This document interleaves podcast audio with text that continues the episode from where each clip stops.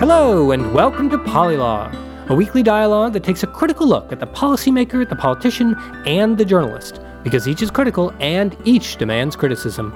I'm Brendan Steidel, your co host and communications specialist in government, technology, and healthcare. Our goal for Polylog is to look at the policy and the framing of various instances of political journalism. Polylog is our attempt to find, praise, and demand constructive political dialogue. Today is Monday, June 27th, 2022, and while our family is still bonding with our new baby boy, I'm excited to bring you part 13 of my Solving Guns project. This is a multi part series that we're sharing first with our Polylog listeners, a project I've spent years on, as you'll notice from this discussion about working on it as early as 2017. The goal of the project is to examine every form of gun violence, to go deep on the reasons why people own guns in the first place, and to find solutions without passing laws. Not because laws are a bad idea or a good idea, but because gun control laws are not solving this issue right now. Whether you love guns or hate them, my hope is that the solutions here can unite those in the left and the right behind one goal to save lives. Something we can all agree on. You can find this project with written versions and some videos online at solvingguns.org. You can also find access to the 2,000 plus pages of facts and statistics that I leaned on for this project. Okay, so let's get to it. This is part 13. Last week we talked about securing spaces in businesses and at schools. This week we're going to talk about securing spaces in one particular example a public space where shootings have occurred. In fact, the most dangerous shooting has occurred in this public space, and that is concerts. So let's begin.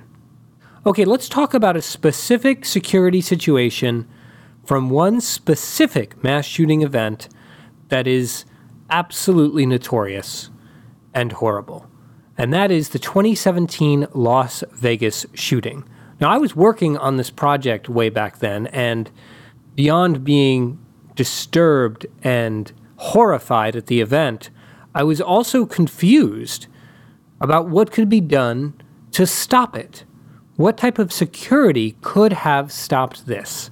And how could we find a series of security measures that would be reasonable but could stop something like this from ever happening again?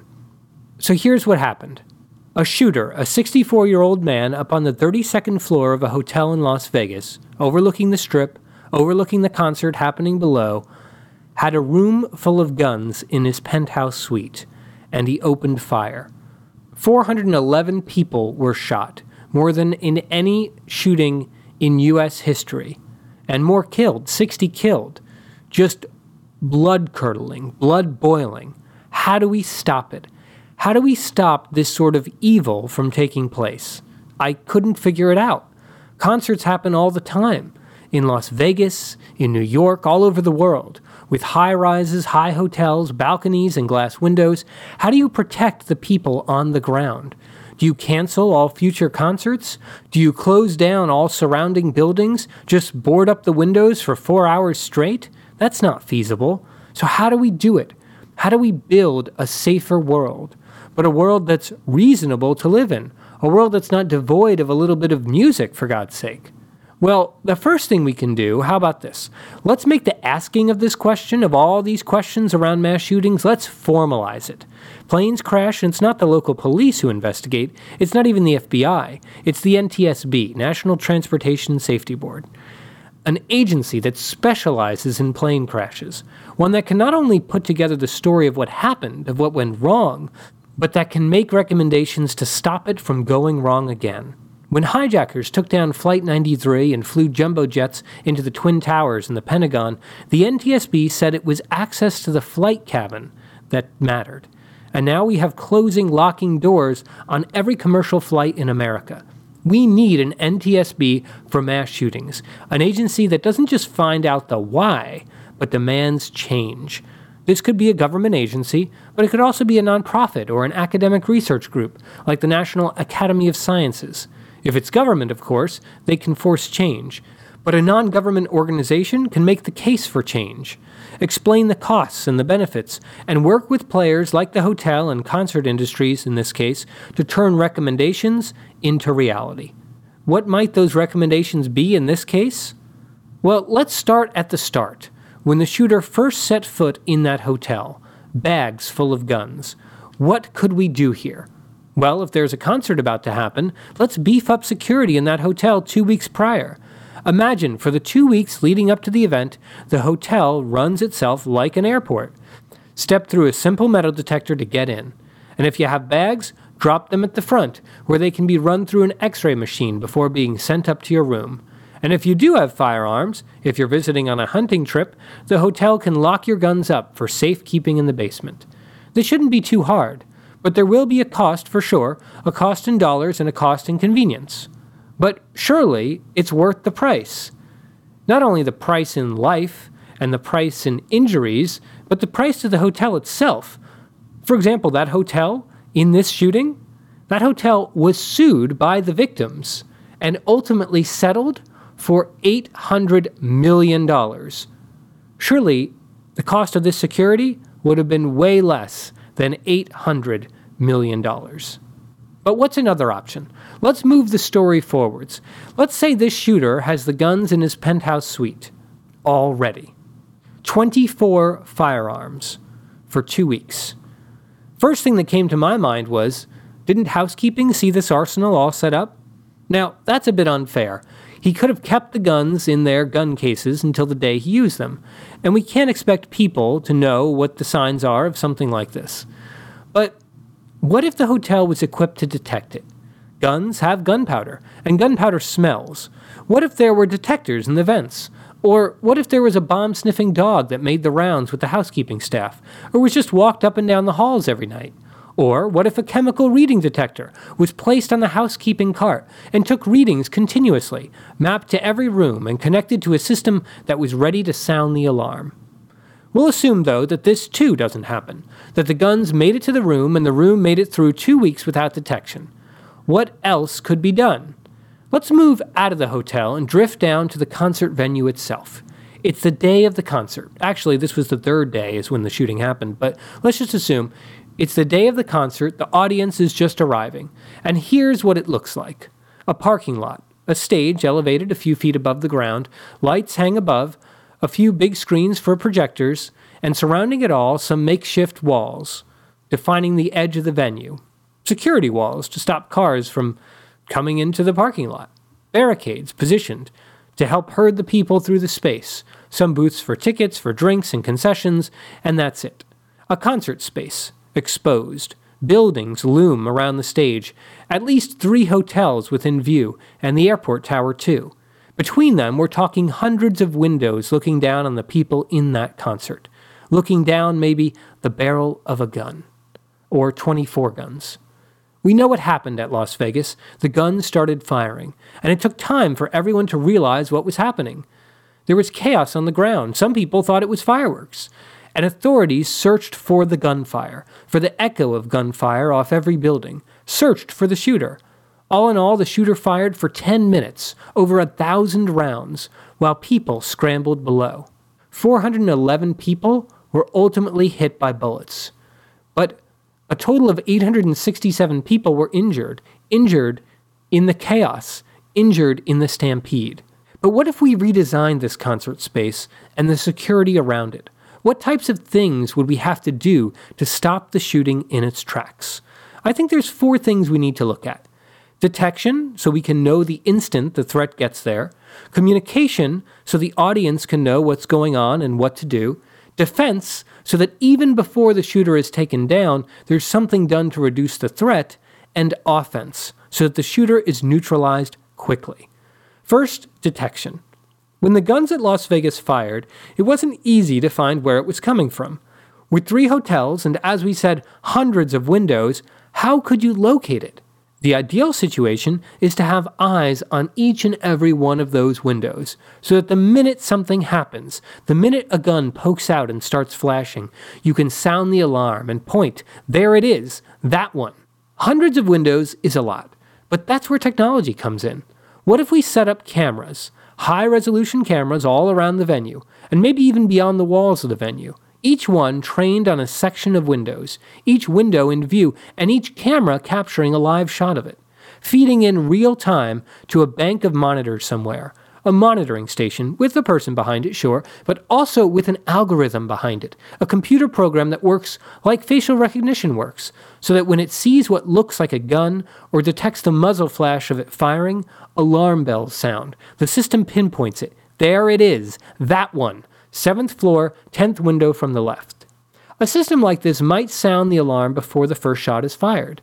But, but once that alarm sounds, what happens? Where does this information go? What happens next? Well, I think we need more than information like 7th floor, 10th window from the left. Because if you have security personnel in each hotel, how do you know which room to go to? Which door to break down? Is it room 708 or 712? 710? So, before this system of cameras is even set up, you have to map each window to a room number. So we're going to have to work with the hotels here and the office buildings on that one. It's going to take time, but that time will pay off. And anyway, organizations have to submit that info to fire departments already. Okay, we have information, the where, down to the room number, and that information needs to go to a lot of places, and that's where communication comes in. We have to let the audience know what's happening. So an alarm sounds, a literal alarm, and it sounds on the speakers used on stage. Yes, we need to patch it in, override the music of the band, cut into the show, and say loud and clear, This is happening. But this is happening isn't enough. The message needs to say two things more where it is happening, so people can run away from it, and what to do, so people can run towards safety. Safely. We need a loud alarm, but we also need a calm voice. The voice could be pre recorded, or it could be someone calm and collected on the security team, like the voice of a pilot announcing turbulence, clear and confident. There is a shooter with a gun firing from a high window from the Pearson Hotel. That's the calmness. That's the message about the shooter. But what about the message of where it's happening? Directions are notoriously hard to communicate in words. If you say it's happening to the left of the stage, does that mean on the left side of the building that is behind the stage? Or does it mean the building that you'd run into if you walked off the stage to the left? Direction is way easier to point at by, well, actually pointing. So let's do that. Let's do it the same way airplanes do it, with lights that illuminate. On planes, they put the lights on the floor in the aisle. But the floor of a busy concert is hard to see, especially if it's made of concrete, at night. So let's hang the lights high. Set them around the perimeter of the concert space. And let's use color smartly. We'll light it red in the area where the shooting is taking place, and green in the area where it's safe to go. And maybe in all the places in between, let's light it like an airplane does, blinking white lights on and off, on and off, like carnival lighting, moving you away from the red and towards the green of safe exits. The message would add then the shooter is in the direction of the red lights. Move away from the red lights and towards the green. That would be clear. But, but would it be right? I mean, running away makes sense if the shooter is actually on the ground, but if he's 10 stories up and firing continuously, it might not matter all that much if you're 250 feet away or 290 feet away. He could still see you, still get a shot off. You're still in his line of sight. Instead, if we're talking about shooters up high, maybe shooters above a certain floor, the red light might be all you need. Point out where the gun is firing from, and then instruct people not to run to the green, but to take cover. Drop to the ground and hide, so that you can't be seen from any windows in the direction of the red strip of lights. We need places to hide then. The venue needs to have built in cover. Now, lots of concert spaces already use some form of plastic barricade or divider to funnel people this way and that when they're watching the show.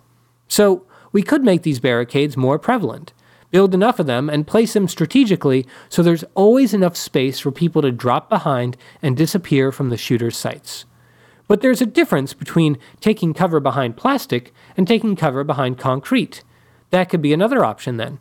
See if it's possible to build in more hardened barriers that can be used for taking cover.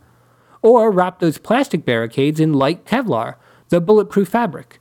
If you're in the audience, then, it would go like this You hear the alarm, the red light shows you what to hide from, and you duck behind a barricade. Invisible to the shooter, and now suddenly bulletproof. What do you do while you're waiting there, though? Behind that barricade? You check your phone. You Google to see what's going on. Is this on the news? You check social media. What are tips for staying safe in a shooting like this? Well, we could make this better too. What if, while you waited there behind the barricade, you received text messages from concert security in real time, telling you all of this? There was a shooting. Take cover away from the direction of the red lights. Take cover so that someone standing at a high window in that direction can't see you. And try to stay calm. These text messages could even be sent with a diagram of what this means to duck behind a barricade away from the red lights, a diagram, or better yet, an animated GIF. It could send you five safety tips. It could reassure you that the barricades are bulletproof. It could tell you how to care for the wounded, if you yourself were shot or trampled, or someone nearby. And it could send out automated security updates on progress, like information that the police are on their way and when it's safe to come out. Communication of the shooter's location doesn't just go to the audience, it should also trigger something defensive. And that gets us to the defensive section. Here's what I'm thinking. There's a shooter at a high window, shooting at people in the crowd far below. I want to put a wall between the people and those guns. And if not a real wall, which seems impossible at a moment's notice, then at least a barrier that makes it impossible for the shooter to see them. But how do you do that? Instantly. Well, maybe you don't, not instantly. There are such things as big tents, we've all seen them, at the carnival or farmer's market. Now, I know they can be pricey. A tent for 300 people costs something like 10 to 15 grand. But if all outdoor concerts simply took place under big tents, this wouldn't be an issue. The shooter wouldn't know an empty corner from a full one. All right, but there will still be plenty of outdoor events without tents, I'm sure. So the question remains how do you block the shooter's view the instant you know he's shooting? My first thought, believe it or not, was balloons.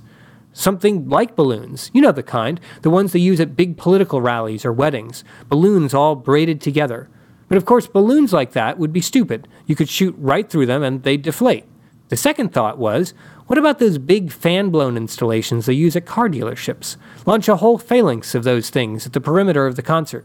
But that too would be complicated and probably wouldn't obstruct the view enough. So, how about this? Smoke, fog, mist, these things can be launched in an instant and hide a whole concert in a, well, a smoke screen. Smoke can be deployed with what are called smoke bombs. Yeah, bombs isn't the word you want to hear when you're talking security, but smoke bombs are really not much different from the fireworks you can get on the 4th of July. We'll set them all around the perimeter of the venue, and we'll set them all off if firing begins. We have to set off the smoke on all sides because we don't know what way the wind is blowing. The smoke that does the job may come from the other side of the venue for all we know. So let's imagine it this way the cameras spot and confirm a gun from a high window at the hotel behind the stage, 12th floor, four windows from the left, room 1214. Just as the first shots ring out, smoke bombs ignite. All around the perimeter, smoke billows and keeps billowing. Within seconds, the whole concert venue is obscured. The shooter can't see anything but smoke. No targets at all. He's firing blindly. And we can do even more than this. What if there was a system to direct high powered spotlight beams straight at the shooter, to put him in the direct spotlight, to make it easier for people on the ground to identify his actions, and to make it even more impossible to shoot through? Fewer people would be shot for sure, but the shooter's still firing, and we have to stop him. We have to do a better job at stopping him. The Las Vegas shooter fired for 10 minutes, an eternity, and nobody stopped him. How can we stop a shooting in an instant? The fastest thing isn't to break down the shooter's door, it's to fire back. At some parades, it's common to have security, and it's becoming even more common for that security to include snipers on rooftops. Why is this expected at parades, but not expected when you have hundreds of people out in the open at a concert? If you had two or three snipers, they could be directed to target the correct window and fire within seconds. Done. But let's say that's not possible. What about the hotels? We need to have security stationed there. Yes, in each of these buildings with the high windows, we need security stationed for the duration of the concert. Ideally, you'd have two or three per building on different floors, maybe a different person every 10 floors, ready the moment they got the word. 12th floor, room 1214. The security guard on floor 10 would leap into action, rush the two floors up to 12, dash down the hall, and smash into room 1214. How long would that take? Hardly two minutes, I'd guess. There is a problem here, though, and that's the very real possibility that the shooter booby trapped the door to his room. In fact, in the Las Vegas shooting, the door was screwed closed and monitored by cameras. So maybe we need to think about this a little more. Maybe the security team needs to come in through the wall of the adjacent room rather than the front door. So they need to be able to get into that adjacent room, quickly identify a wall that wasn't load bearing, and tear through it, fully ready to face a real firefight. To do all of this, and it could be done, they could have a key card that got them quietly into the neighboring room, and they could have those architectural plans at the ready. But to do all of it would take more than two minutes. You'd probably need more than one person to get through the wall fast enough, so you'd have to wait for security from another floor to get there. That would increase response time by another minute or two. I wonder if there's another way to get into that room, and that's through the window. Could it be possible to have a SWAT like team on the roof of each of these buildings ready to quickly rappel down the side of it and attack from there? Rappelling is pretty straightforward. There's no breathless running up or down stairs, no need to break down the door, break through a wall, or risk a trap, and a small team on each roof could effectively get to any window or room in short order, because remember, you don't have to catch the guy or even take him out in the first minute or two. We just have to disrupt his firing at the people below. If it takes a bit longer to catch or incapacitate him, if doing that really does require coming through the front door, that's fine. The number one priority is to end the mass shooting, and stop it we will. But this all seems very complicated, and there is another way to get to a window and to get there fast, and that is by air. How about having a big drone that's used for surveillance or security that we could just fly into the window. The drone could be used for aerial footage of the event, so it's useful no matter what, and then, the moment firing begins, pilot it straight into the 12th story window. That would be pretty disruptive to the shooter, I think. Or the drone could be dedicated to just this purpose and equipped with flash and smoke grenades, so the moment it struck the window, those grenades were set off, disrupting the shooting. It could get there pretty fast, I bet. We just have to make sure it didn't get in the way of security personnel who might already be on the scene. All right, we've arrived finally, I think, at the full picture. We've talked about ways to secure the building before it takes place. We've talked about ways to detect the shots when it happens, ways to secure the concert itself, to provide warning and barricades for people to hide behind. And we've talked about ways to incapacitate the shooter quickly. All of this may seem excessive. Kevlar wrapped barriers, lights and algorithmic real time monitoring, window mapping, smoke screens. But you know what's excessive? The number of bullets fired into that concert, the number of dollars made on that concert, and not put towards smart security to keep people safe. This is a real threat. We can hope it doesn't happen again, but that's like hoping it doesn't rain. Or worse, deciding not to go outside because you're afraid you'll get rained on. Just take an umbrella. Security isn't about changing our lives to avoid bad things. It's about the opposite, about securing our lives so we don't have to change the things we love to do. The movies we see, the concerts we enjoy, the way we learn, the way we shop, we shouldn't have to change these things or stop these things. We only need to secure them to make our lives safer. So that's it for our discussion about securing spaces and it actually ends our discussion of mass shootings. So, next week, we'll begin our discussion about ways to reduce gun violence by changing our media. And by media, I mean Hollywood. In the meantime, you can learn more at solvingguns.org. If you have any thoughts or feedback, you can email us at podcast at polylog.com. You can tweet at me at beastidle. You can tweet at Naomi at sotonaomi underscore. And you can tweet at the show at polylogcast. Thanks, everyone, and we'll talk with you again next week.